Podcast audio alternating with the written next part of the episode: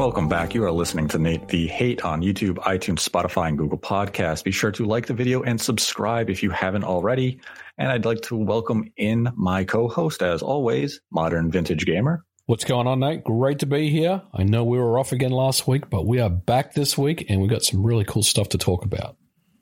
Yes, we do. And before we get into today's topics, I would like to give a shout out to today's hat trick of sponsors which are Shamsa, Venacera, and Daily Beating, all of whom have generously donated at least $100 towards the channel and have earned themselves a sponsor or a dedication for today's episode. Thank you for your generosity and continued support. We do greatly appreciate all the assistance and donations that our community gives to the channel and we continue to thrive to do our best by you, our fans, and hope that everyone enjoys this new episode in which we are going to talk about Nintendo's recent fiscal report, where the Switch has shattered expectations with incredibly strong hardware sales for the fiscal year. And Nintendo posted a very impressive figure for software, and they've given us guidance for the current fiscal year which is April 1st of 2021 till the end of March of 2022. And we are expecting a lot from Nintendo in that time frame. And as we've talked about in previous episodes, it has the potential of seeing the resurrection of some of Nintendo's sleeping IPs, of which include Metroid, the possibility of Donkey Kong, considering this year is the franchise's 40th anniversary, but also the probability that we see a sequel to one of Nintendo's best franchises, and that is Breath of the Wild 2, releasing within that time frame. And we also cannot forget that Pokemon Arceus has the potential of releasing before the conclusion of the current fiscal year. So we have a lot to go over this episode. We also want to analyze the Switch and its current sales trajectory compared to some of the most successful platforms in history, which include the PlayStation 2 the Nintendo Wii, and the Nintendo DS. But let us start with the fiscal report itself. And that was highly impressive. In fiscal year 20 and 2021, Nintendo had 36 individual titles sell upwards of 1 million copies. Now, that also includes third parties, and 22 of these games were published by Nintendo, 14 were from third party publishers. And that's really, really impressive performance from software to see 36 individual games sell upwards of a million copies. And, you know, Nintendo software, as we've said numerous times before, it's evergreen. So titles like Mario Kart sell a million copies pretty much every fiscal quarter. Animal Crossing, the Pokemon games, Smash Brothers. But what we don't know is actually the third party games because unless the publisher itself comes out and reveals that sales data, we don't know how the games are performing, especially in, you know, Western markets. We have an idea in Japan because we have the Media Create and the Famitsu weekly reports. So with this figure, we know that would include titles like Konami's Momotaro and Capcom's Monster Hunter Rise. But to see 14 third party publishers find success of this magnitude on a Nintendo platform, I think is pretty impressive. What are your thoughts on that? Yeah, I mean, very, very impressive numbers. I think when we were talking about this a couple of weeks ago, Nate, we were speculating, and I, I, I believe you threw out the number 29 million uh, hardware sales. Um, and we were like, nah, that may be a little aggressive, but I mean, they weren't far off on, on that side, you know. Mm-hmm. So, and on the software side, it is just unbelievable, you know, an, an unbelievable year. They they rose um, 36%, you know, bringing lifetime sales to 587.12 million. And of course, Animal Crossing just continues to dominate. Mario Kart continues to dominate. And even Mario 3D All Stars sold like 9 million units. And it's interesting. I don't want to talk about Mario 3D All Stars in this episode too much, but the fact that they just, you know, they, they just cut that off, right? Because um, yes. we're not really expecting that number to increase at all after this. It's going to be 9 million. Uh, I mean, it may increase a little bit, right? But we're not really expecting it to, to go anywhere from here is very bizarre to me. But I mean, that also is a big sign of confidence that they know exactly what they're doing. And again, I think that that model is going to probably happen again this year with one of the anniversary games. But to summarize, they had a fantastic year. We were expecting a really great report from them. Um, maybe, you know, maybe this is their best year. And I think now it's really about, you know, um, going into, into 2021 and predicting how they're going to go. I mean, it seems like that it's going to dip a little bit this year, but it's also, you know, we, we also have to be very careful when we say that because they just continue to dominate sales, and uh, you know, it, it's very, uh, it's very easy that, that that may again happen this year. But I guess they don't have Animal Crossing up their sleeve this year, but you know, they they may have some strong titles that have yet to be announced that will really help with on the software side. So very interesting stuff, and uh, we'll see how we'll see how this year goes. One thing that is curious, especially on the software side, is as you mentioned with like Animal Crossing, they don't have a game of Animal Crossing's caliber, and the sales of Animal Crossing they have slowed considerably when you look at the Q4 report compared to like Q3 and Q2. The game's sales were definitely explosive out of the gate, and there is absolutely nothing wrong with the title's overall sales. I want to emphasize that I am not bashing the game's 32.63 million sales, but it has slowed. It seems as though the audience for the game is satisfied. Yeah. It'll still sell, you know, another, you know, a couple million here or there, pending the type of updates Nintendo could potentially give the game over the course of the next 12 months. But one of the titles I think has potential this year to surprise people, and it is a game I have I'm not a big fan of. I find it to be very minimalistic. But after viewing what I have seen on Twitter of some of the creations that people are doing with the Mii creator, I think Miitopia has the potential to yes. draw in and attract some of that Animal Crossing audience and be a sleeper hit for this I, fiscal year. I agree with you. I look, Miitopia is not anything that I'm interested in, and I kind of disregarded it when they announced it. But the more I think about it, you're right. This could be the game that really helps boost sales this year. And not not to mention, you know, or not to forget, there's also the the the Switch Lite, the blue one that that you know has been announced. That's is that is that out now? I think it's already out, right? The blue Switch Lite, or it's at least it's. I think it comes up. The, yeah, I think it's the end of this month it launches. Um, and then you got Mario Golf in June and Skyward Sword in July. I mean, I think Miitopia really could be that that game. You know, it could be this year's Animal Crossing as far as the amount of people that actually buy this game and play it. Because yeah, it it definitely has the potential to really boost sales. Yeah, I think that it has that casual appeal where I can see a few million people who maybe they were playing Animal Crossing and they liked the you know the creation tool of it, and they're going to say, "Hey, I can do that with this game too."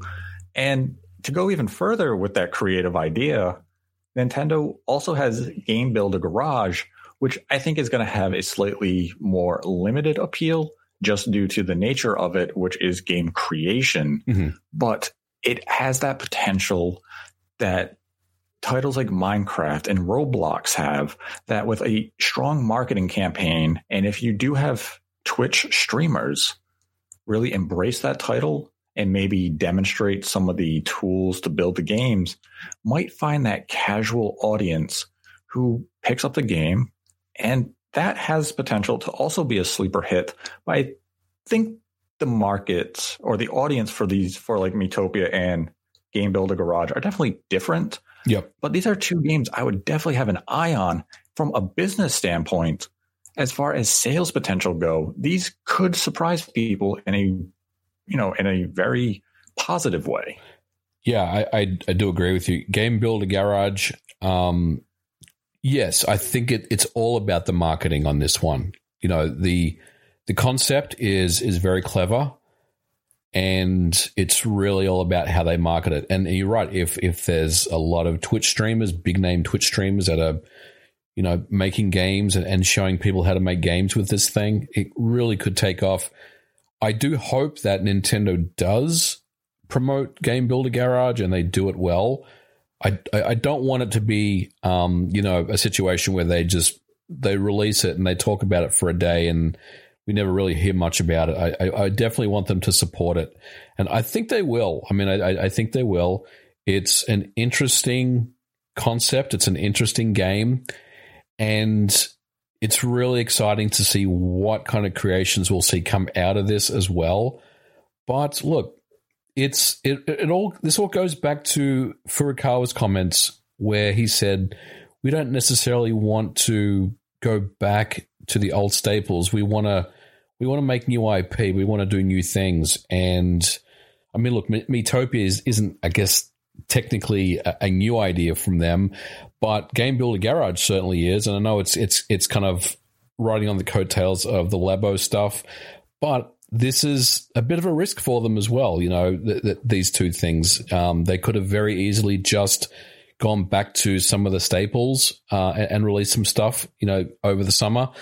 But I'm I'm looking forward to both of these. And look, look right now, Nintendo can't miss. You know, everything that they do seems to be um, a, a surefire hit, and I, I do expect Miitopia, especially to really sell a lot. Game Builder Garage, it's definitely you're right, it, Nate. It's definitely more of a niche audience. Um, will it appeal to you know younger people that like Roblox? I think it's definitely got potential for that. Um, so it'll be again, it's very interesting to see how Nintendo markets that product because I personally am excited about it and I want to check it out and I want to try and make some games with this thing. Uh, so I wonder, you know, what demographic is really going to get behind the game builder stuff? Yeah, that's definitely a good question. And it's really going to come down to that marketing and how Nintendo is able to present the game to the, you know, the mass audience. And one thing I did find curious when I was looking at the Game Builder Garage, especially the logo, is that the G resembles the Game Boy. It does. In yes. A lot of ways. And you have said it several times before, but and you've even encouraged people if you want to learn how to make games, learn how to code, learn mm. tools, get a Game Boy. Start with the basics. That's what I tell everyone because I mean it's very easy to to download Unity or Unreal Engine. And look, I'm not suggesting you shouldn't do that. There's definitely some really good reasons why you'd want to do that. But I think, you know, game design, game building building games, you have to really start from the basics and that is you know, backgrounds, sprites, animations, um, you know, movement, collisions, um, you know, keeping score, just just the real simple stuff. And the best way to learn is, you know, to use a, a, a piece of hardware that has so much limitation around it where the only thing you can do is focus on those areas. You don't get distracted by, I'm going to add this really cool particle um, system or I'm going to add this really cool physics system in there. And then you realize you don't have anything. You're just kind of messing around with tech, but you don't necessarily have your eye on the prize. And that is, you know, making games. And I think Game Builder Garage, at least from what I've seen, uh, based on the trailer and the information that we've read, does focus on just the game engine side. And of course, you can add the the really cool particles and bells and whistles, but um, it really does promote, you know, making games, and I'm I'm I'm really excited about it. Yeah, I think I do think it might be a sleeper hit this year. So I I will be watching that game quite vigilantly from a curious consumer end to see what people are making, but also from like the business perspective of just see how the audience reacts and see how well it does sell but I'm definitely going to be looking at the community to see what type of games they create because I'm sure you'll be attempting to create something very unique. And I know a lot of Nintendo fans, their first reaction is going to be, I'm going to remake Mother 3 because Nintendo won't give it to us. So I'll make it instead. I was joking the other day that I'm going to make a Metroid game and we'll see if Nintendo actually tries to take it take it down. That would, if that happened, that we will cover that story if Nintendo starts to take down recreations I, of their own games in the game. I do wonder how they will handle that stuff because I mean there are going to be people that are going to want to make a Mario two a two D Mario style game and maybe yes. using assets from previous Mario games. So I wonder how they will. I don't know. It's kind of out, outside the scope of this particular discussion, but I do wonder how Nintendo will react to live streamers making or playing, uh, you know, game builder garage Mario games, uh, for example. That will be interesting to see how that is, how that yes. all works. That would be. That's going to be an interesting legal display and I'm sure, that happens. And I'm sure their lawyers have already gone through this and they know exactly how to handle this. but you know, the community always comes up with something different that mm-hmm. may may throw Nintendo uh, off a little bit. So we'll see how that goes. Very, very true. And so for the fiscal year of 21, so the year that just ended, Nintendo sold 28.83 million units of hardware and they sold 230.88 million units of software. All in all, a fantastic year. Definitely exceeded my expectations when it came to hardware sales. And Nintendo gave out their guidance for fiscal year 22. So the fiscal year that will end at the end of March of 2022.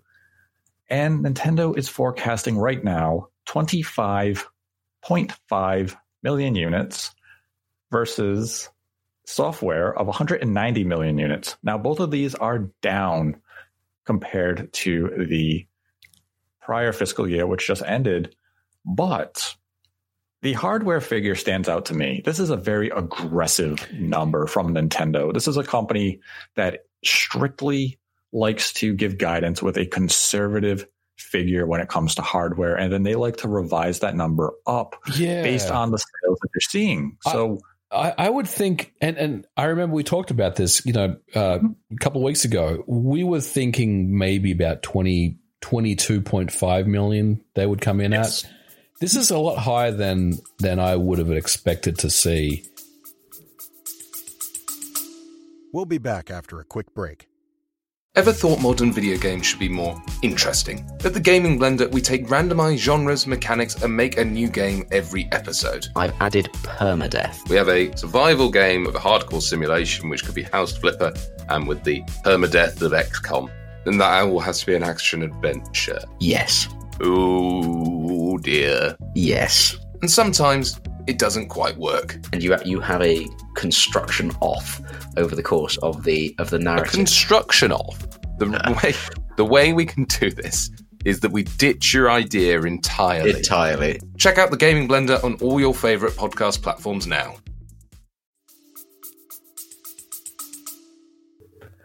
Yeah, it it stands out to me because I think if I were Nintendo, I would have came in at 20 mm-hmm.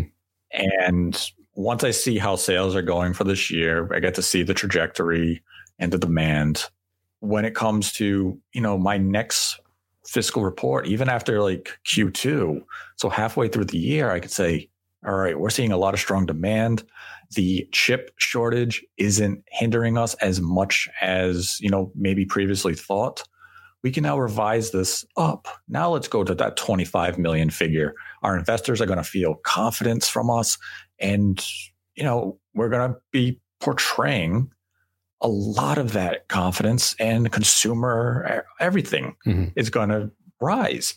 To come out right away with this type of figure is it's risky. It's actually a gamble because now if there is any global chip shortage impact, this figure will have to come down and it would at least be justified. It's not due to lack of demand.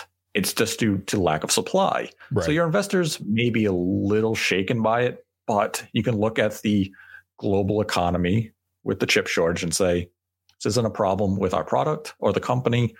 It's simply, you know, it's the reality of the marketplace and supply chain. But I'm still looking at this figure saying, okay, we had the report come out, I believe it was last week, that Nintendo was looking to produce 30 million pieces of hardware for the coming fiscal year.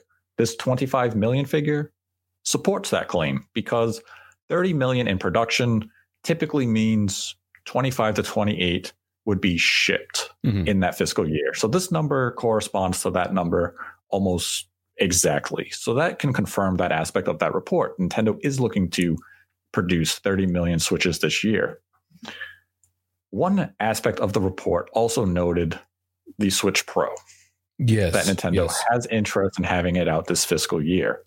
When I look at this 25 million figure, I'm not, I can't say with 100% confidence that the Switch Pro is factored into this figure. I think this is just the current Switch line. So I'm talking Switch Hybrid and Switch Lite. I Mhm. don't think Switch Pro is a factor in this 25 million figure right now. I I think it is.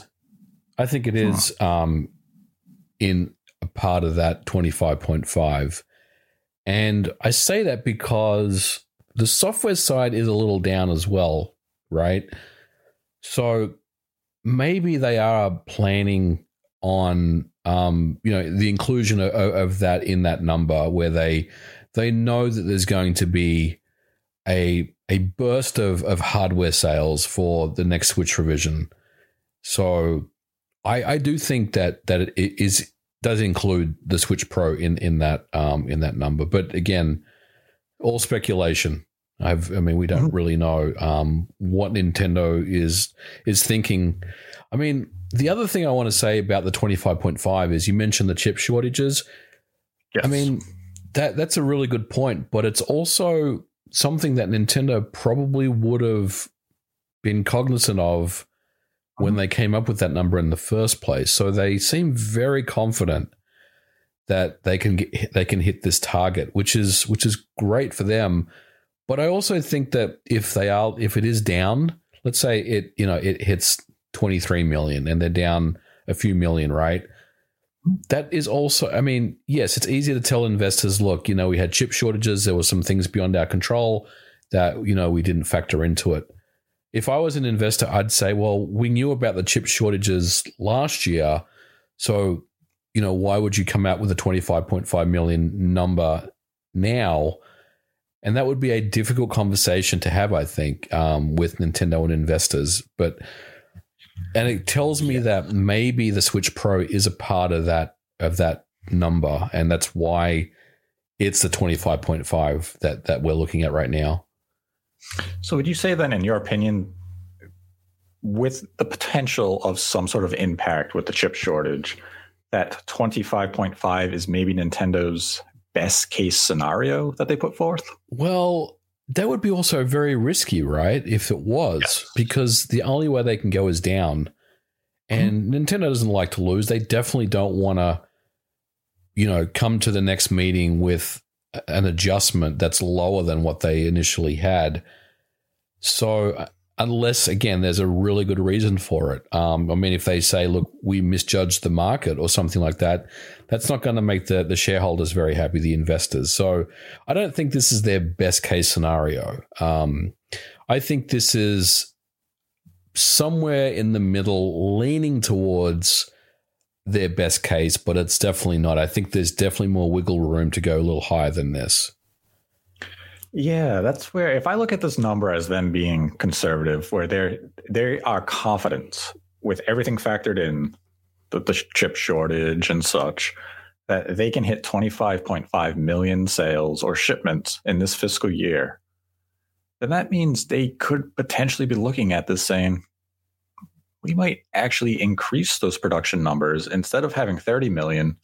Maybe we try to go higher. Maybe we go to 33, Mhm. 35 million, and we hit that goal of selling 30 million switches in this fiscal year, especially if you do have the introduction of the Switch Pro, which, depending on launch timing, like I've said several times, I am a believer it will launch in Q4 of the current fiscal year or January to March of 2022. Yep. You're realistically looking at maybe a shipment of I mean, it really depends on the chip shortage if it has any impacts and depending on launch timing itself. But this could be a product launch of just for the just for ease. Mhm. Let's say it is one to one to the original Switch. So we'll say three million. It launches in March.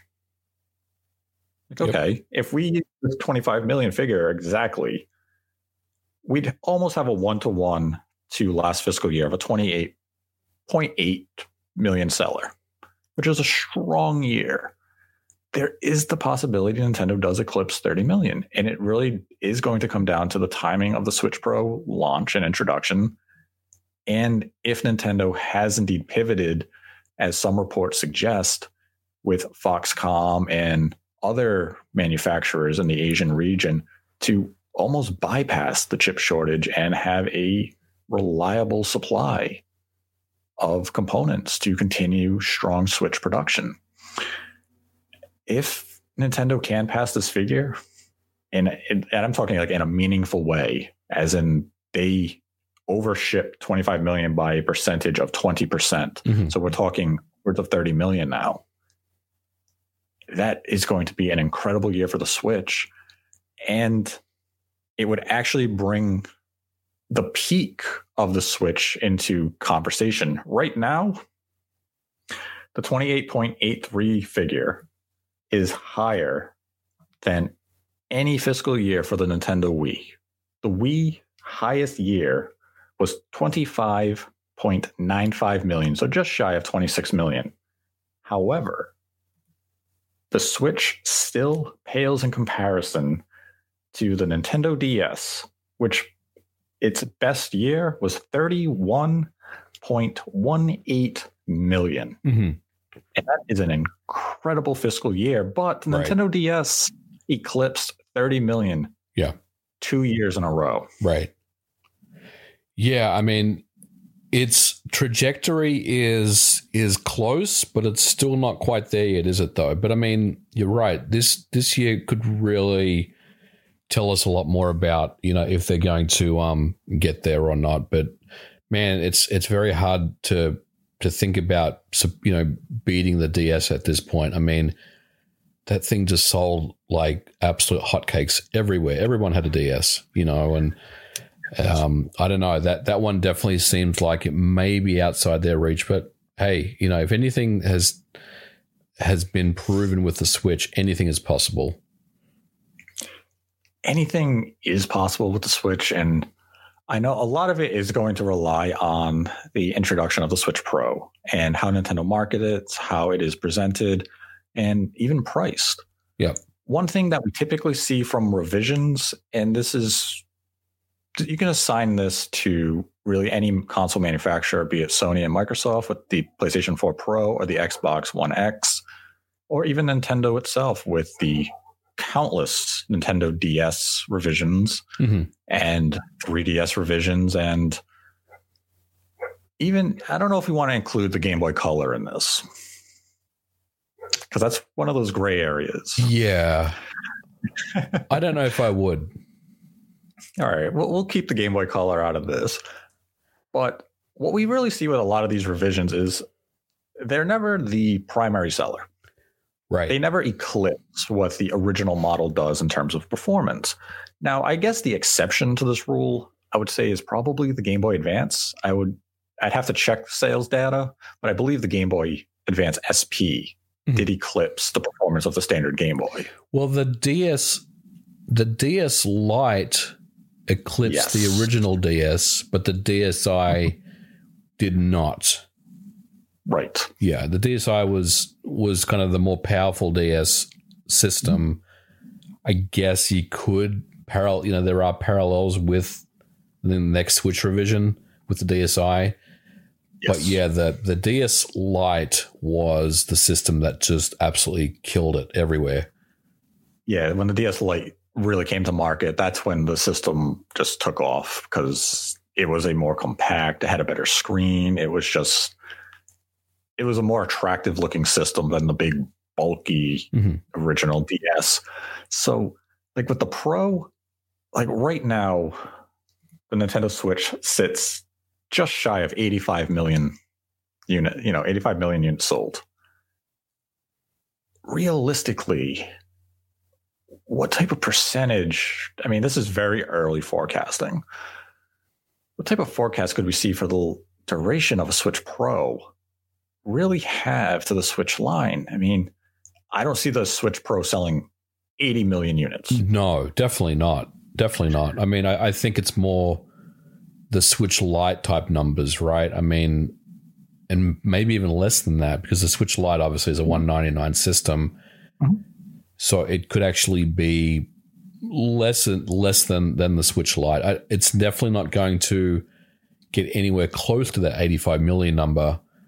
But look, I, I think it's fair to say that you know if it does release this fiscal, then we, you could probably see five million, uh, you know, Switch revisions get sold pretty quickly. But after that, it's going to be, you know, it's going to be more of a marathon, really, to to get those numbers up. Yeah, it's like the Pro is definitely going to give it a boost. Yep. And that's the purpose of a revision. It's usually to increase profit margin and to gain a little more excitement to your brand and, you know, boost overall hardware sales. It's going to be curious how Nintendo actually positions it. If they do bring it to market, let's say just as a base price, 299 and it is used as a full-on replacement to the Switch OG, sales will then by default be higher because it's either the Lite or the Switch Pro are your choices. Now, if they come at a more premium price, let's say they decide to come in at you know 350 Mhm. even $400 and it's viewed as that premium model and it's just complementary to the other two models well that's where this potential sales could be limited in some capacity Right. and you know it's too early to say right now but i've seen the discussion really i've seen it brought up several times of could the switch catch the ds or even the playstation 2 now these were juggernauts. These were absolute juggernauts in every sense of the word. These were platforms that had eclipsed a hundred 50 million sales, respectively. hmm The PlayStation 2 was over 158 million before I believe they just stopped tracking it. And I mean, one thing that people don't remember with the PlayStation 2 is that it sold 50 million units after the introduction of the PlayStation 3 Right. Yeah. it was a beast and a lot of that was because of price drops it was Yep. you know $129 or $99 the emergence in other market areas like south america the middle east Yep. These markets started to embrace the playstation 2 while other you know western markets in japan were buying the $600 playstation 3 so that gave the playstation 2 a very long lifespan Yep. far longer than we see any modern hardware typically get maybe the switch goes a similar trajectory for a lifespan because we know Nintendo is kind of approaching the Switch. I don't want to say directly to a mobile platform, but they did say in their recent investors report the Switch is only halfway through its life. So if you do bring out the Switch Pro, we're saying the potential that the Switch generation is four four more years. We'll say eight years total until we see what we will label as a true successor. Now, Nintendo does not have to do that. They could go the mobile route of it's just the name of our brand is Switch. Mhm. We're going to continue to release iteration after iteration. And as long as we as the company combine overall sales, like Nintendo did with the Game Boy line, the Game Boy Color is counted along with the original Game Boy. Now, that was, I believe, in the area of what, like 13 years That's the Game right. Boy Yeah. existed. Yeah. A a long, long time. And if Nintendo does something similar to the Switch, I think we really do have to have that discussion of will the Nintendo Switch outsell the DS? And this is a question I did pose to the Nate the Hate community. And 66% of people said yes, the Switch will outsell the Nintendo DS. 9% said no. 23% said it would finish close, but it would just fall short. And 2% of users said the Switch will sell upwards of 200 million units. Whoa. That's crazy to think about. I'm curious, Nate. What, where do you fit into that? Do you think it's going to beat it? Um, I think it's going to come close. I don't know if it's going to beat it though. right now, we are just above about we're like 60% of the way there Yeah. just as a rough number. So for Nintendo to achieve this goal, and let's say they do, they hit 25 million on the dot, no more, no less for the upcoming fiscal year. Well, they'll take That brings past them- the Wii, the Wii, right? If they if they hit Yes. twenty five, Yeah, they will pass the Wii before this fiscal year concludes. mm-hmm. so they'll be at like hundred, just over hundred mil. They, if they hit this number exactly, they will be at 110 million units. hmm So amazing. That's 9 million units higher than the Wii, but you're 44 million units shy of the DS.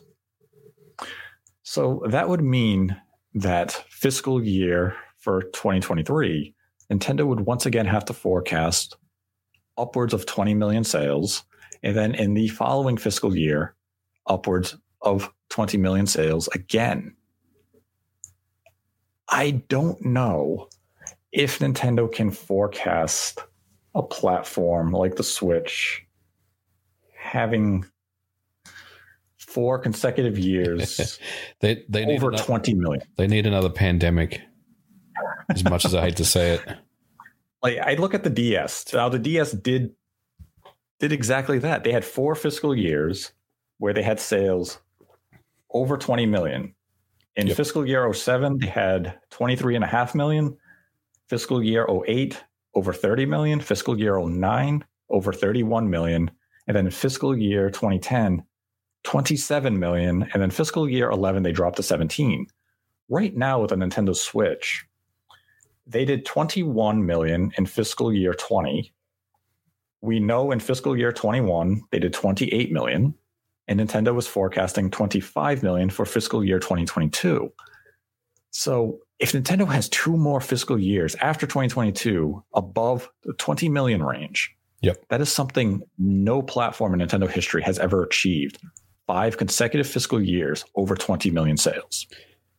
yeah, it's it seems it seems like a uphill battle for them, but we should not discount them because I mean, look, we we don't think there's going to be another Animal Crossing game. We don't think there's going to be another Mario Kart game. Um, but what if Mhm. what if they do announce that? You know, what if what if Miitopia does sell a lot of units this year, which it could very well, very easily sell Mhm. a lot of units in, and then in turn sell a lot lot more hardware. I mean, I think they have enough up their sleeve where they could potentially push for that and and get either get really close or even even surpass it.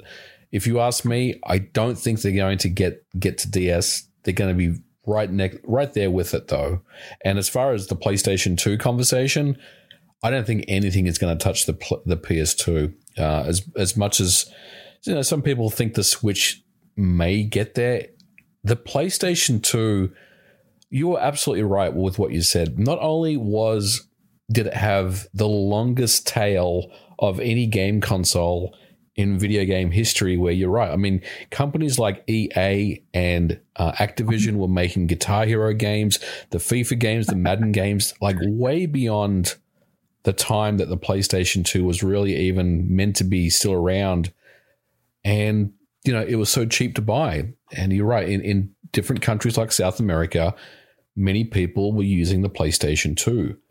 And it's not only just the tail end of that hardware, I think it was also introduced at a very interesting time in video games because it was, you know, in the early 2000s when we had, you know, you were coming off the PlayStation 1, you were coming off uh, the Nintendo 64, and all of a sudden this system comes along that has a built in DVD player. And a lot of people bought a PS2 not only for games, but they bought it because they wanted to put it into their entertainment center, play games, and watch DVD movies as well. And I think that was a very, very clever move by Sony at the time to market this product as you know a game system first and foremost, no question, that will also play PS1 games. So, the, the, you know, your entire library will carry over. But hey, you can also go to Blockbuster and rent, you know, the the movie of the week and and watch it on your PS2.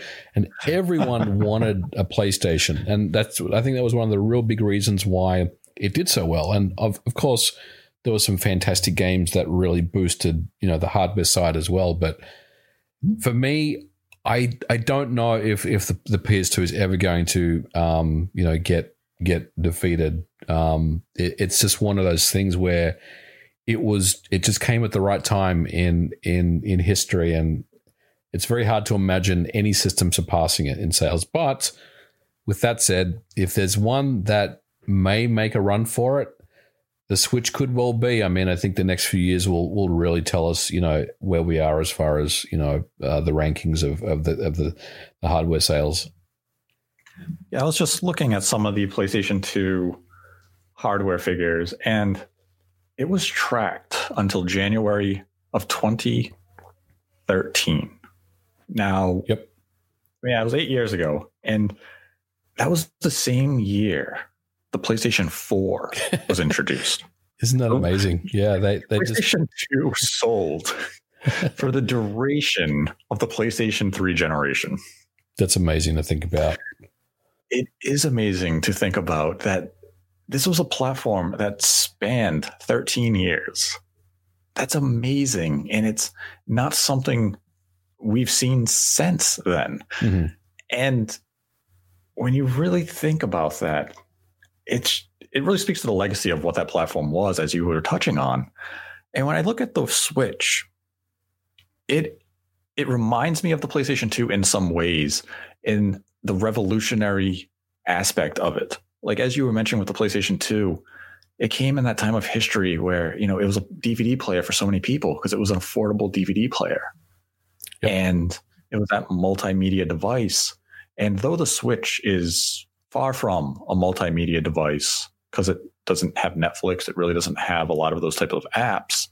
What it is though is with that hybrid design, I think it comes close to delivering a more meaningful gaming revolution in that sense because now it's it freed you from the gaming confines of home where now you can experience those console games like a Skyrim on the go. Hmm and that was a revolutionary concept and that is why i think it will come incredibly close to both of these respective platforms. The only way i see it passing the playstation 2 is if nintendo decides to count all future iterations even including what could potentially be viewed as a successor in the figure Yeah, and yeah, you're that's right. the only way I can see that happening. And that's why when I see like the 2% of people say it'll hit 200 million, if Nintendo brings out like a Game Boy Color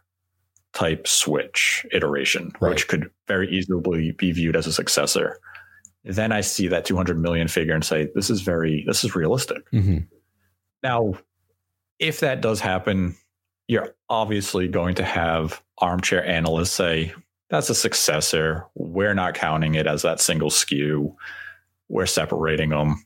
But at the end of the day, it's Nintendo's figures that matter. exactly. It's however they count. them. and, and not to you know not to nitpick, but I mean, if you can take take the cartridge and put it into that system and it plays it, then Mhm. you know, and and it's running native, not via some kind of backward compatibility type mode, then you know it, it all falls in the same in the same ecosystem as far as I'm concerned. You know, I a lot of people don't think this, the the the Game Boy Color is is a revision. They think it's a new gen. I don't agree with that, and I think this is the same thing for me in this scenario. Yeah, I mean it's it's going to be interesting to see what type of longevity the Switch has because you can definitely look to the prior fiscal year and say COVID did accelerate sales. People were in quarantine, they needed something to do. Animal Crossing came out, they picked up a Switch. Right now, based on the first few months of 2021, the Switch is still selling incredibly strong. And it's not due to COVID anymore. It's just the appeal of the platform and that library. And that's the reason Nintendo sold, Yeah, you know, 230 million pieces of software. And though they are coming in at that forecast of 190 million units, which is down 17% in comparison, it's still a lot of software. And when I look at it, as we mentioned earlier, you know, Miitopia and stuff like that, it means Nintendo still has a strong lineup coming out. They simply don't have that Animal Crossing tier release. And I know people will look at it and say, well, what about Breath of the Wild 2? It's not Animal the- Crossing.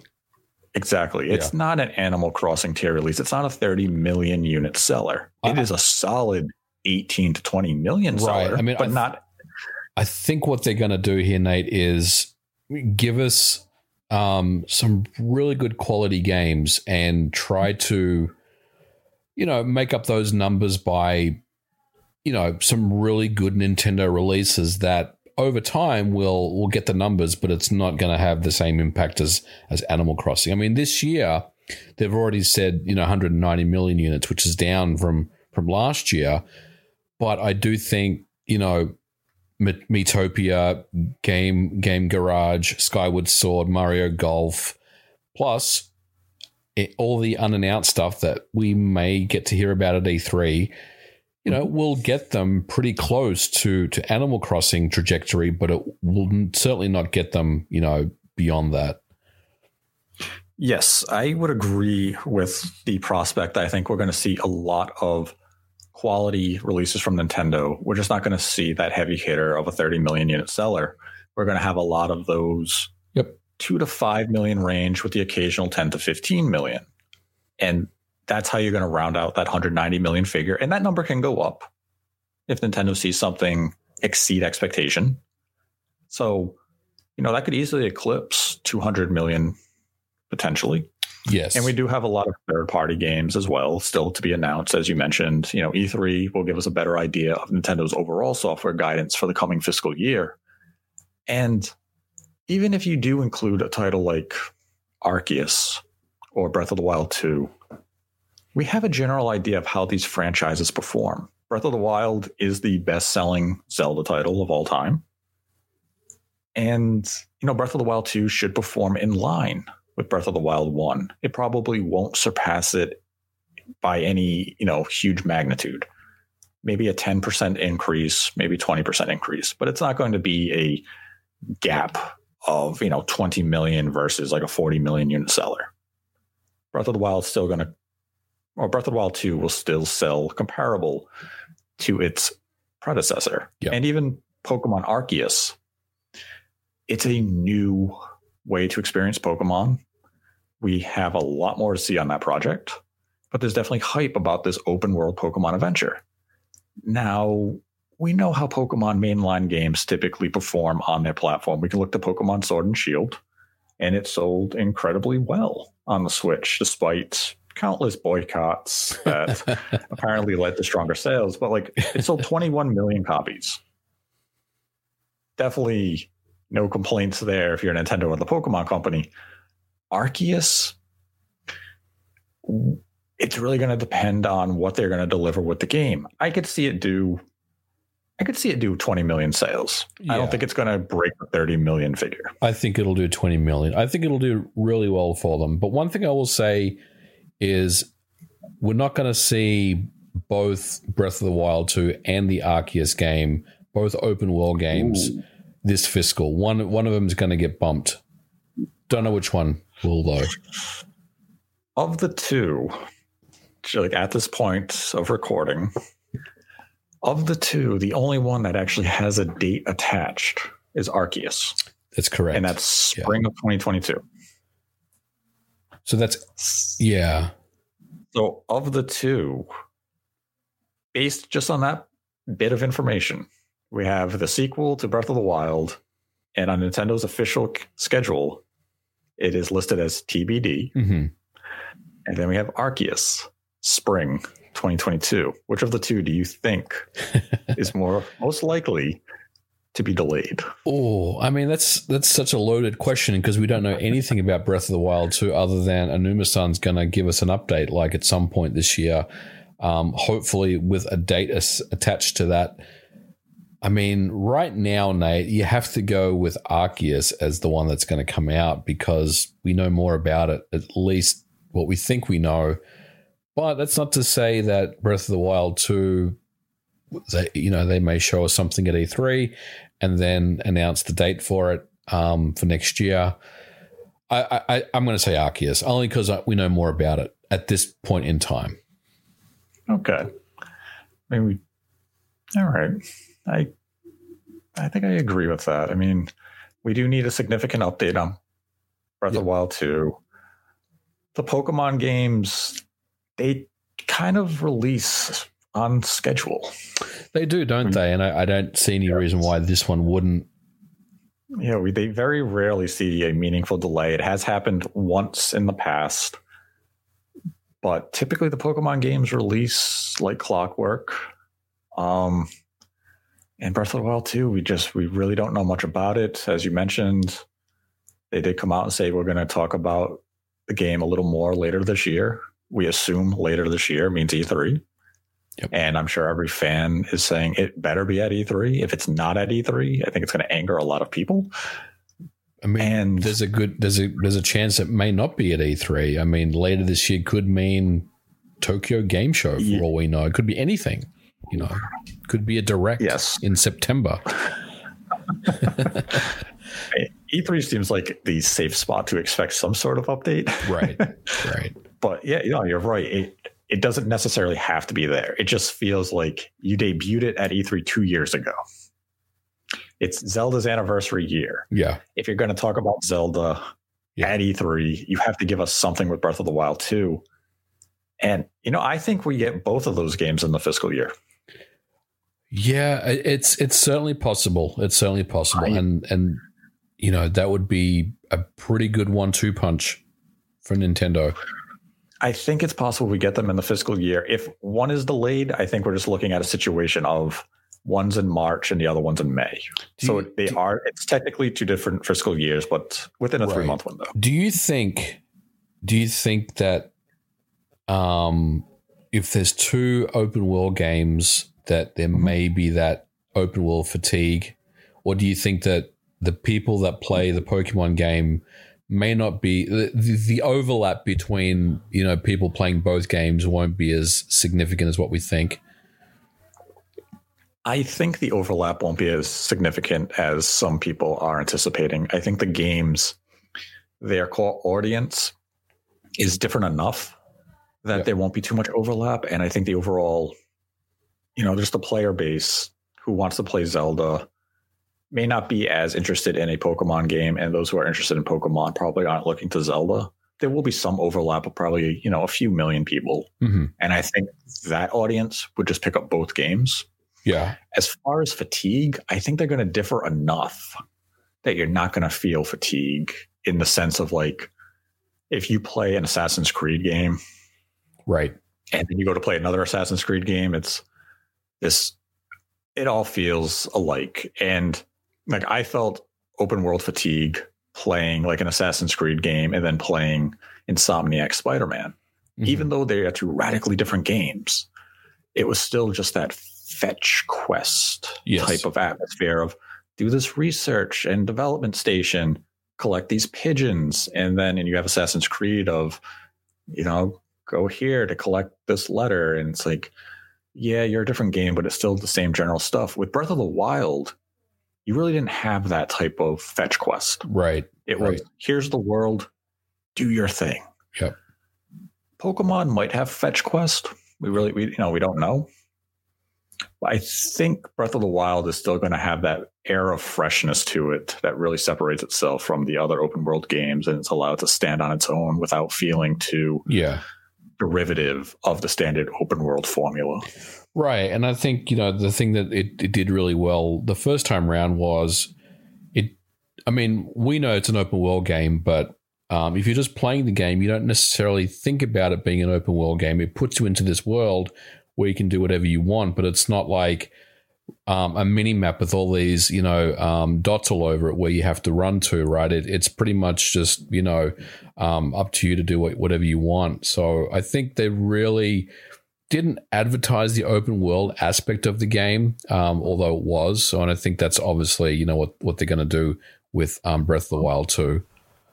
Yeah, right right now, based on the very limited information that we have on Breath of the Wild 2, my only concern with it would be you can't have it feel too similar to the first game. Yeah. Because the first game was exciting because all this was fresh and new. And if you gave us the exact same overworld with the exact same verticality and just openness, it's going to feel kind of like Yeah. been here, done that.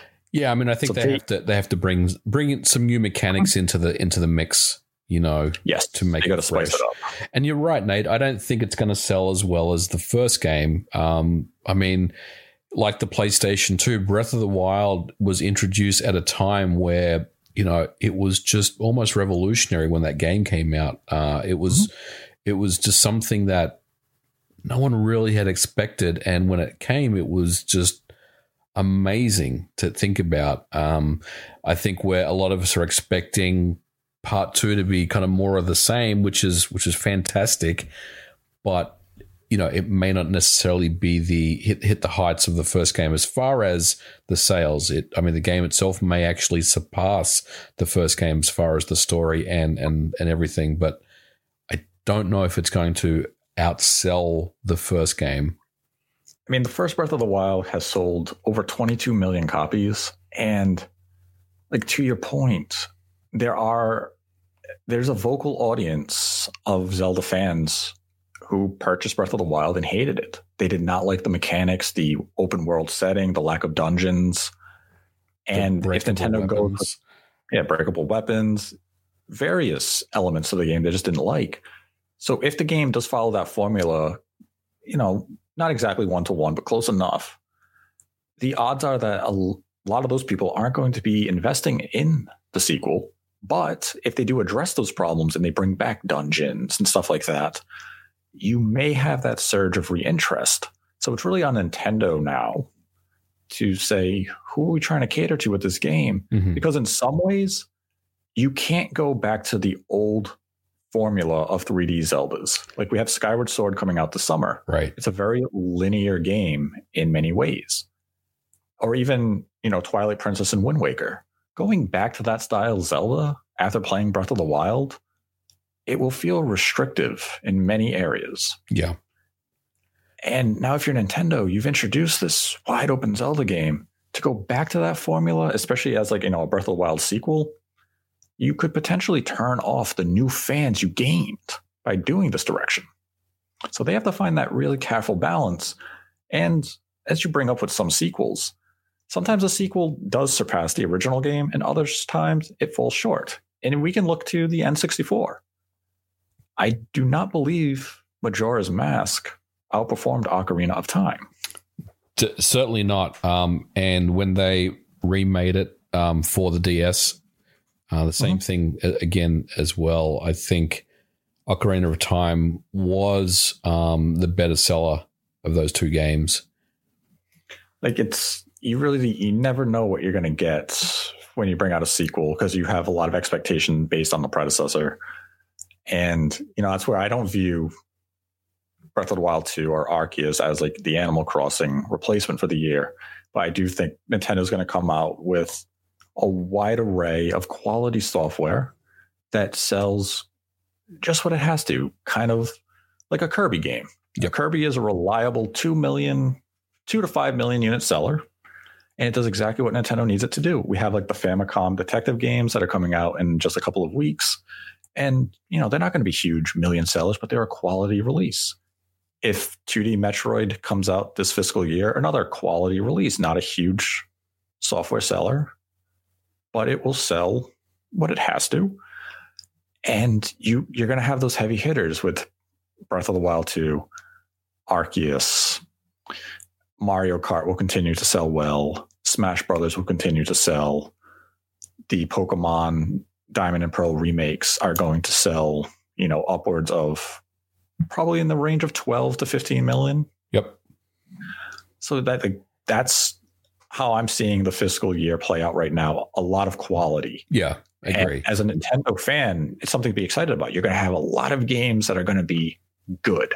They don't have to be 30 million unit sellers. And to us as the consumers, it doesn't matter if a game sells a million copies or 10 million copies. We just want quality. We want consistency. And starting this month, the month of May, Nintendo has a steady flow of software dated through July. We have, you know, as we mentioned, Miitopia, Garage, the Famicom Detective games, Legend of Zelda Skyward Sword, Mario Golf.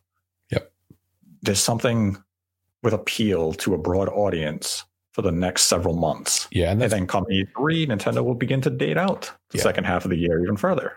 that's definitely one area where you know they've always been really good at but i think this this go around is actually even better and that is you're right. There's something there for everyone you know? It's not not everything is going to appeal to everyone but i think if you took that list that you just mentioned i mean i'm thinking about game builder garage. I've already pre-ordered it. Mario golf i'm definitely going to check out. I may pass on skyward sword and i may pass on Miitopia.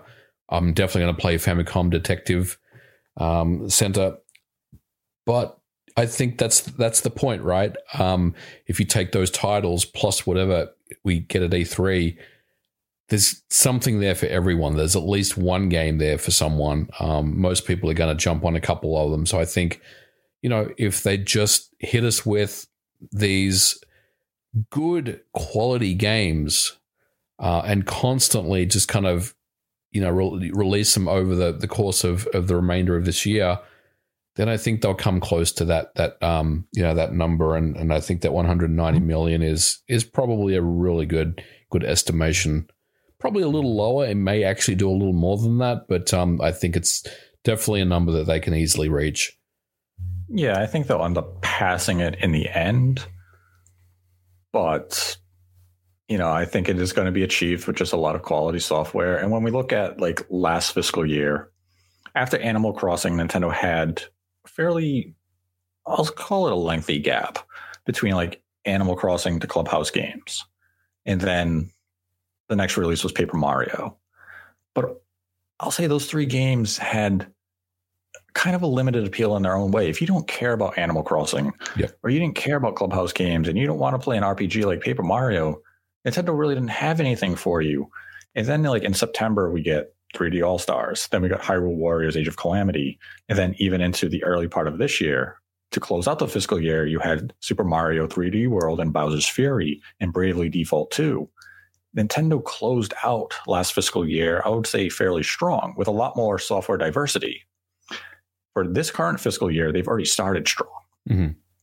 And it looks as though they're going to have a very consistent release schedule, whereas last year, due to COVID, they had delays. They were impacted in numerous ways where you saw that release schedule become more fragmented.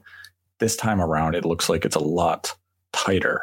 And I think we as the gamers are going to benefit from this in a significant way moving forward. And come E3 in just just about four weeks, and Nintendo comes out and details that second half lineup in maybe early 2022, we're going to begin to see the fruits of that labor. And I think we have a lot to look forward to in those months to come. absolutely Now we can move into the Streamlab questions for the week because we have quite a few. And our first Streamlab question comes from Go Bosox20, who donated $10 and writes, Just ordered my MVGT today. Hope I can rock a Nate the Hate beanie by next fall. You guys are always great. P.S. Yankees suck. LOL. Thanks, Nate. we'll definitely have to get onto the merch stuff. Um, we'll, uh, we'll we'll we'll table that and and start thinking about some merch that we can make. The Yankees do not suck, but the Red Sox do. then had a $4.20 donation from Mr. Stud Muffin, who writes Hey Nate, loving the podcast as always. Random question, but hope you and MVG have suggestions. What are some good monitors, let's say for gaming aesthetic reasons? I suppose price isn't an issue, but I would like to have two or three for my setup.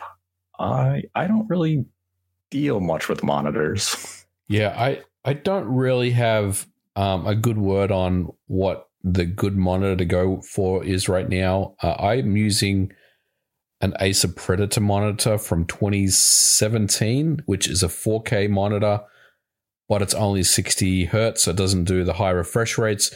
and it doesn't do HDR. So, um, yeah, unfortunately, I'm probably not the best person to ask, but I would, you know, as I wouldn't tell anyone, just do some research, um, check out, you know, places like Linus Tech Tips, or maybe check out some YouTube uh, videos um, from your favorite tech tech person. I'm sure you can get a really good rundown on what the latest and greatest monitors are you can buy.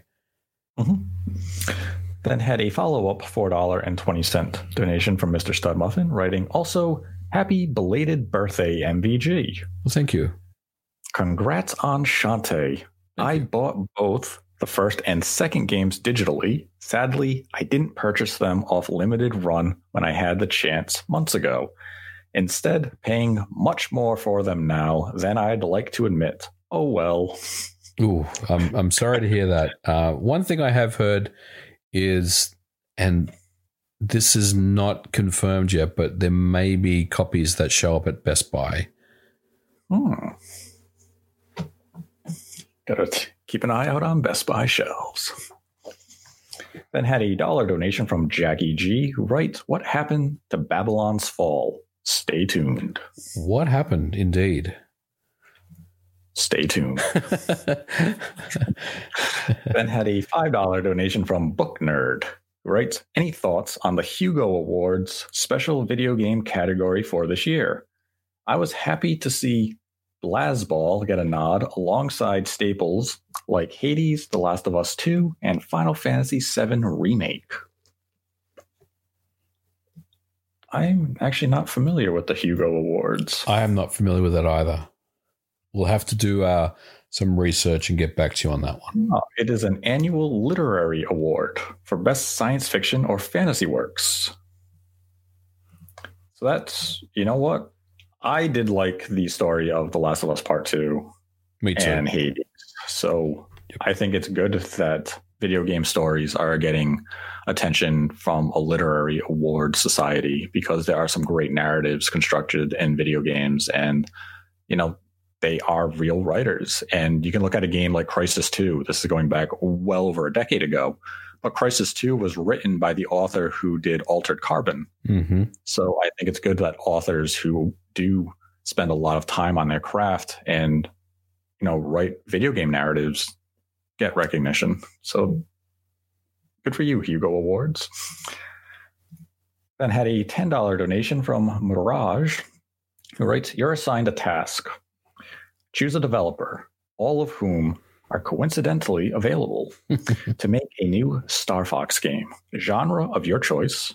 Which studio do you choose? Monolith Soft, Platinum, Ubisoft, Koei Tecmo, Q Games, or Next Level Games.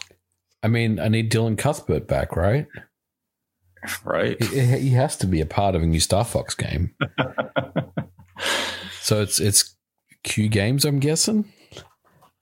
yeah, I mean, of that list, Q Games makes a sense for exactly the reasons you said. You want Dylan Cuthbert involved. Yep. Hmm. I'm going with Q Games. Dylan Cuthbert. It, it's not negotiable. Dylan Cuthbert has to be involved in the new Star Fox game for me. Yes, I mean the last one he had direct involvement in was, I believe he was involved with Star Fox 64 3D, Yep, he was.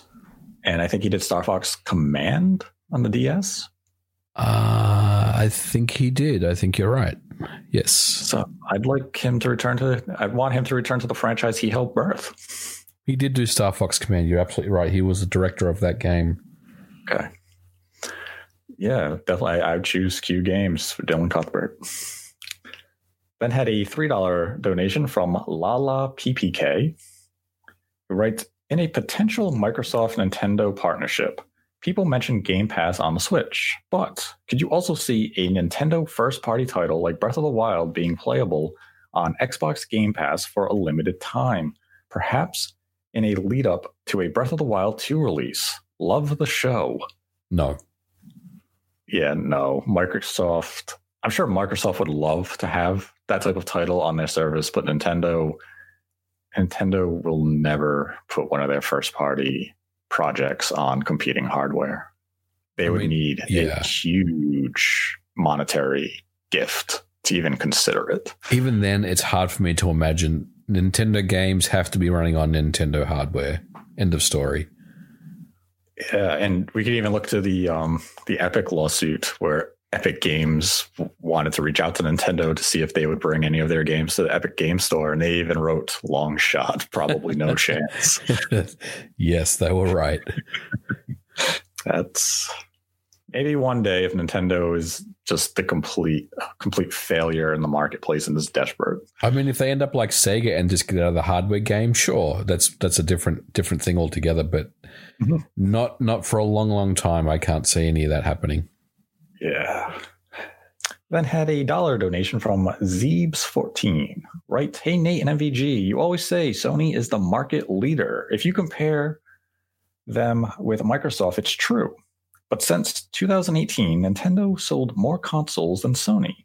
The Switch will outsell the PlayStation 4.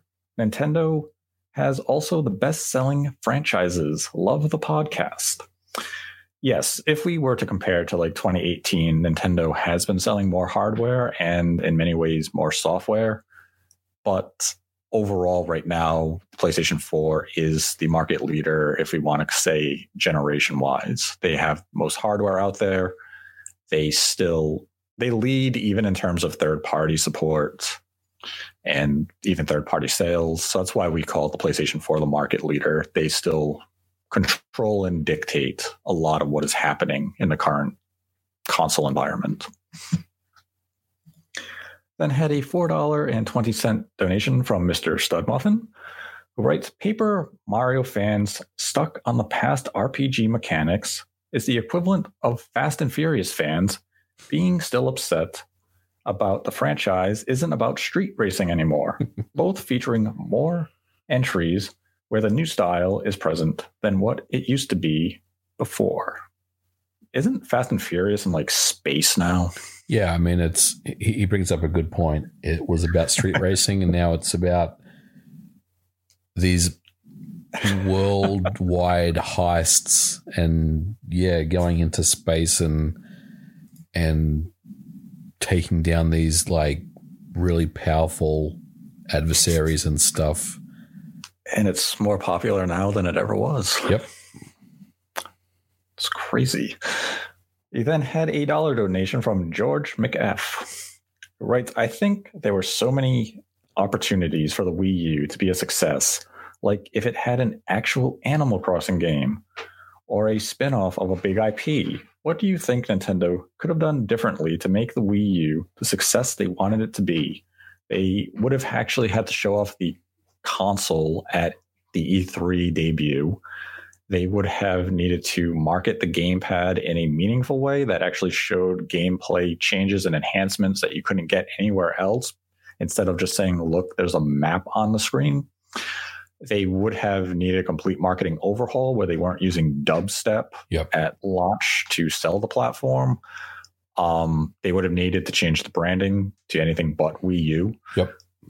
Um, they needed to make the receiver longer so you didn't have to just play the Switch or the Wii U in a single room. They needed to get that to like a multi room span.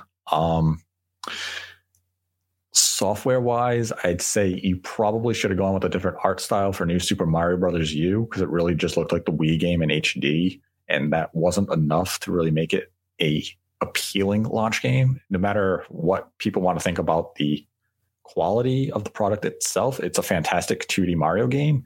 It just looks so samey that it didn't have a great appeal in terms of visual design so they basically would have had to go back to the drawing board and completely revise everything they did leading up to launch and the debut. Then had a dollar donation from George McFarlane, who writes With how much Microsoft is prioritizing releases on PC as much as releases on consoles, do you think there is a future where Microsoft steps out of the hardware business and moves to digital streaming games altogether? Maybe. Maybe, but I still think they're going to want to have that hardware box just to house some of their software and services because people are more likely to use your service if you have a product you can buy. Yep. As opposed to like, oh, you have your desktop, you can get Game Pass on it that streams to it. Some people always want to have that an item they can buy where you have access to those games. So I think Microsoft will continue to release a box of some kind. That's true, and I don't want to talk about this too long, but I do wonder if if Game Pass eventually becomes a household name mm-hmm. and they just start putting it into things like televisions when you buy a, a Samsung or an LG TV, you get mm-hmm. Game Pass on it as an app that there there will be right. less reliance on hardware at that point. But you know, we'll see. Mm-hmm. We'll see what the future holds. Yeah, it's definitely potential. I mean, we've seen how Netflix and stuff have taken off, so there's definitely an avenue for gaming to go that direction. I think it's just it's premature to get there right now. We're probably another five, maybe ten years off from that becoming a standard. But Microsoft is definitely going to be the front runner when that time comes.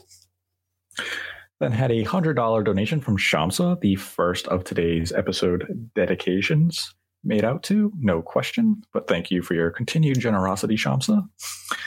Then had a $5 donation from Ronnie Thornley, who writes Congrats to MVG on your Switch release. Your videos are legendary, man. Thank you. And Nate, congrats on your podcast work. You're great as well. Question I want to get into hardware repair, consoles and or PC, and want to take in want to take in-person classes. Any advice? Thanks, boys. Oh, um, I think the best person to ask would be John Spawnwave. I mean, he's done hardware repairs. He did it for many years. Um, I don't really know, you know, what to say to you as far as you know classes and stuff. I yeah. learned things just myself most of the time, or just watched a tutorial or something on how to do things. Yeah, any like console repair I've done, like I swapped out my screen on my Wii U gamepad, was just find the step by step process. Just make sure you have the right tools and you know a good, clean, static free environment. And like MVG, I just you know I'm a hands on learner. Mm-hmm. Classes wise, I you'd have to investigate in your local area to see if there's like a mechanical school or like a certificate program that might be offering a class of that subject matter that you could enroll in. Then had a dollar donation from Liam Werner. Right? Why do people treat Star Fox like it's dead? Every home console since the Super NES, except the Wii, although GameCube had two, had a new title. The DS got one, and the 3DS got a remake as well, and Starlink got a whole expansion. It doesn't seem very dead to me. It's not. Uh, yeah, it's not dead, dead but it, it it's not alive as well.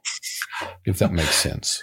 It's kind of like that house plant you look at. It's yeah. you water it and it comes to life sometimes, but then most of the year it's droopy. Um, it's not that it's dead. It's just not at the caliber that a lot of Star Fox fans want it to be at. Star Fox could be such a it could be a, such a bigger franchise and people see the potential in Star Fox to be a bigger deal for Nintendo and we just don't get that release that propels it to be that great IP for the company. And like I love Star Fox 0 on the Wii U.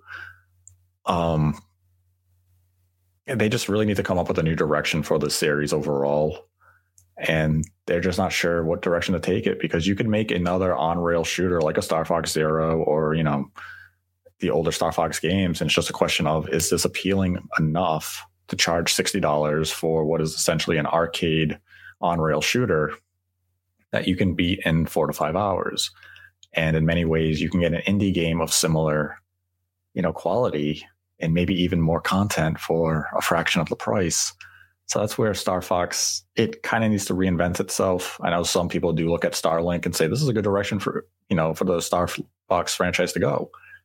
I personally don't want to see Star Fox go in a Starlink direction. Yep. But Nintendo definitely has plans for Star Fox. It's just a question of when will we see the result of their experimentation and will the end product be something meaningful enough to make Star Fox the fantastic IP that we know it can be. Then had a $5 donation from the name's James. I know it's been a couple of weeks, but all the same, congrats to MVG on the excellent Shantae port. Thank you. If we were to get Ocarina of Time and Majora's Mask eShop ports for the Switch, would you prefer N64 or 3DS ports? I've seen the 3DS ports emulate at 4K and they look great. I would take the N64 versions, um, only because they're the originals. But honestly, uh, whatever whatever Nintendo gave us, I'd be pretty happy with either way. But if I had to pick, Nintendo 64 for me. Yeah, I'd be happy with either one. I do like the changes they made to like Ocarina of Time on the 3DS. I like the updated character models and all that. Um, and they do emulate very nicely in 4K. Uh, but I would just be happy to have Ocarina of Time on the Switch. Yep. I would take either one. Can't go wrong. Then had a $8.15 donation from Maranume, who writes, Sup, my dudes. A question for MVG regarding Turok 2's online multiplayer. How exactly did PlayFab's netcode change the game for online play? Is it possible to then later get crossplay among all systems? Yes, yes, it is. Um, in fact, I may get in trouble for saying this, but I'm going to say it anyway. You heard it here first on Nate the Hate. There will be there will be updates to the game at some point that introduce um, Xbox and PC into the crossplay uh, mix as well. I just don't know when that's going to come, so don't expect it anytime soon. But it's definitely on the list of things that we're working on. There's your headline this week. Website forums. There's your headline. I may get in trouble for saying that, but no worries. It's all good.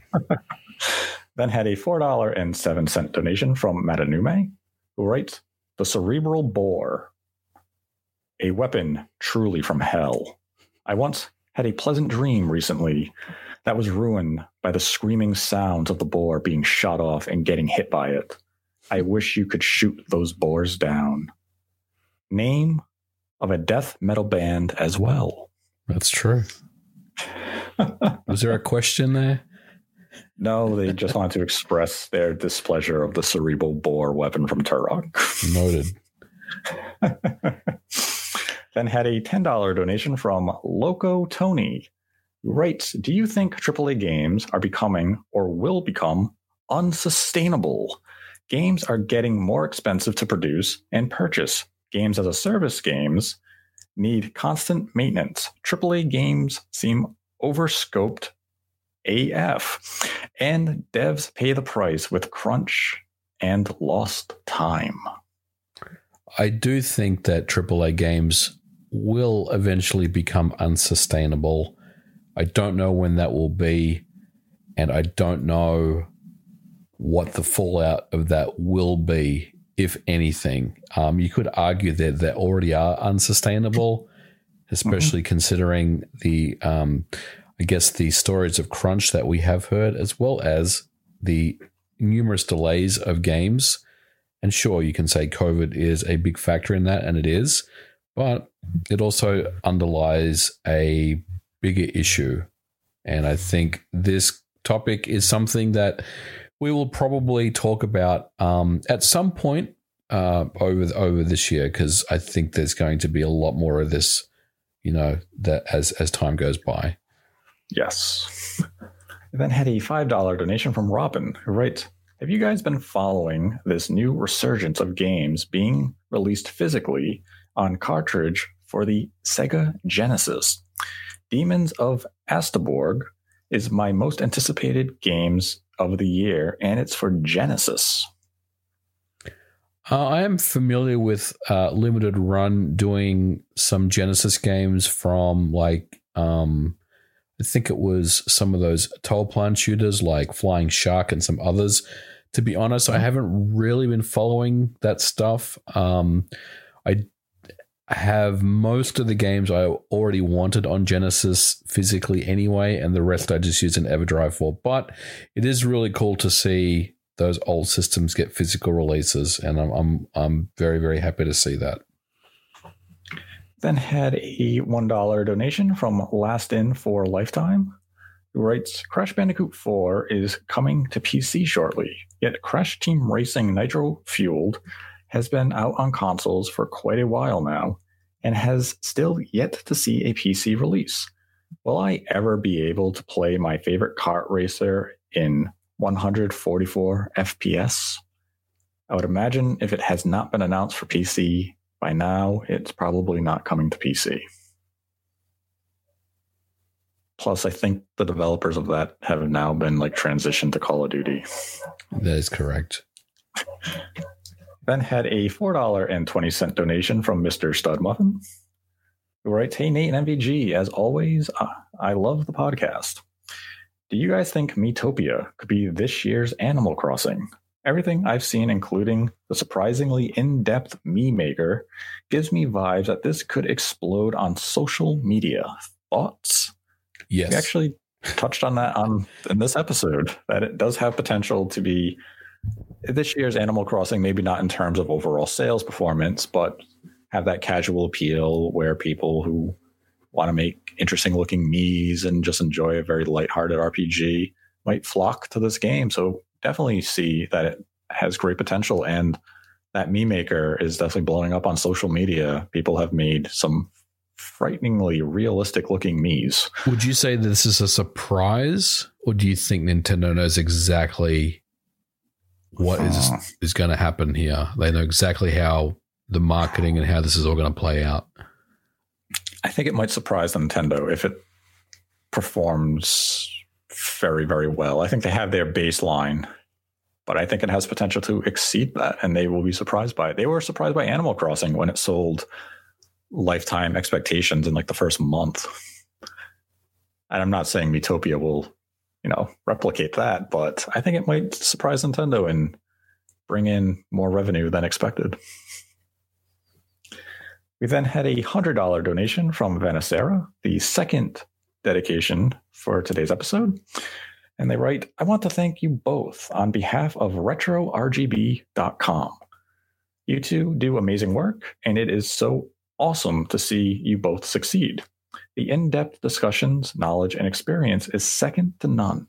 The show is a joy to listen to, and I admire the professionalism. Thank you. We appreciate it. Thank you for the kind words. And just shout out to retrorgb.com.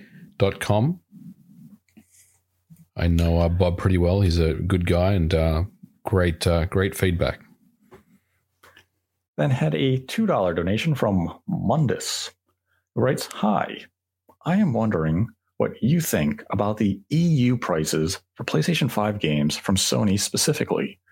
Current exchange rate, they are about $96, over $100 here in Sweden. I'm getting flashbacks to the N64 of the 90s, which Nintendo got sued over and lost, by the way.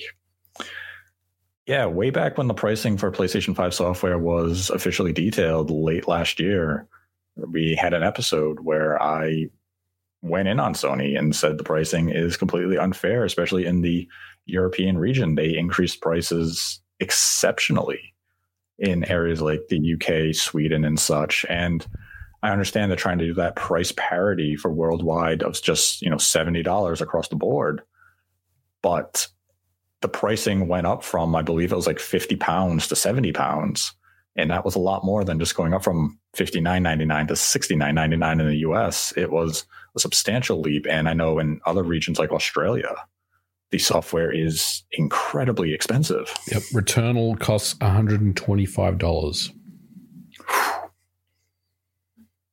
Like, yeah. And unfortunately, for the consumers who really don't like this new pricing structure, games have been selling well. So Sony is going to stick with the $70 price tag for, you know, the foreseeable future. The market responded positive t- to the pricing. So publishers are just seeing dollar signs and they're going to continue to price games at that at that figure. Then had a hundred dollar donation from Daily Beating, the third of today's hat trick of dedications. And they write, if you could force one of the big three, Sony, Nintendo, Microsoft, to crossbreed one of their big IPs with a third party development team or style, what would you pick? My dream is a FromSoft Nintendo developed Zelda Souls like game. Hmm. this is, I mean, there's a lot of different choices here, right? Um, you could, yeah, I mean, I could easily say a Bluepoint Eternal Darkness game or um, something along those lines. I mean, there's def- there's so many permutations here that I can't just pick one. There's there's some really good good ideas here, but I don't know. I, I, I like my I like my Bluepoint Eternal Darkness idea. It's a good think, one. Um, hmm. I would go. This is getting deep. I would go with a Team Ninja Killer Instinct Ooh. spinoff Ooh. starring Jago. Ooh. As the lead character in a ninja game where you fight other characters from the Killer Instinct universe, and the end boss is Fulgore. Oh, I like this. Now, I have to ask is this Team Ninja with Itagaki or without Itagaki? Oh, boy. Let's say with. Okay. and I guess, man, I guess that would be a Microsoft game because they own Killer Instinct. They they do own Killer Instinct. Wow. Yeah, that'd be that would be. I think that'd be my pick. I'm, Team Ninja Killer Instinct spinoff. I'm all about it. Let's ship it. Let's go. Make it a reality. If it's announced at E3, because I will it.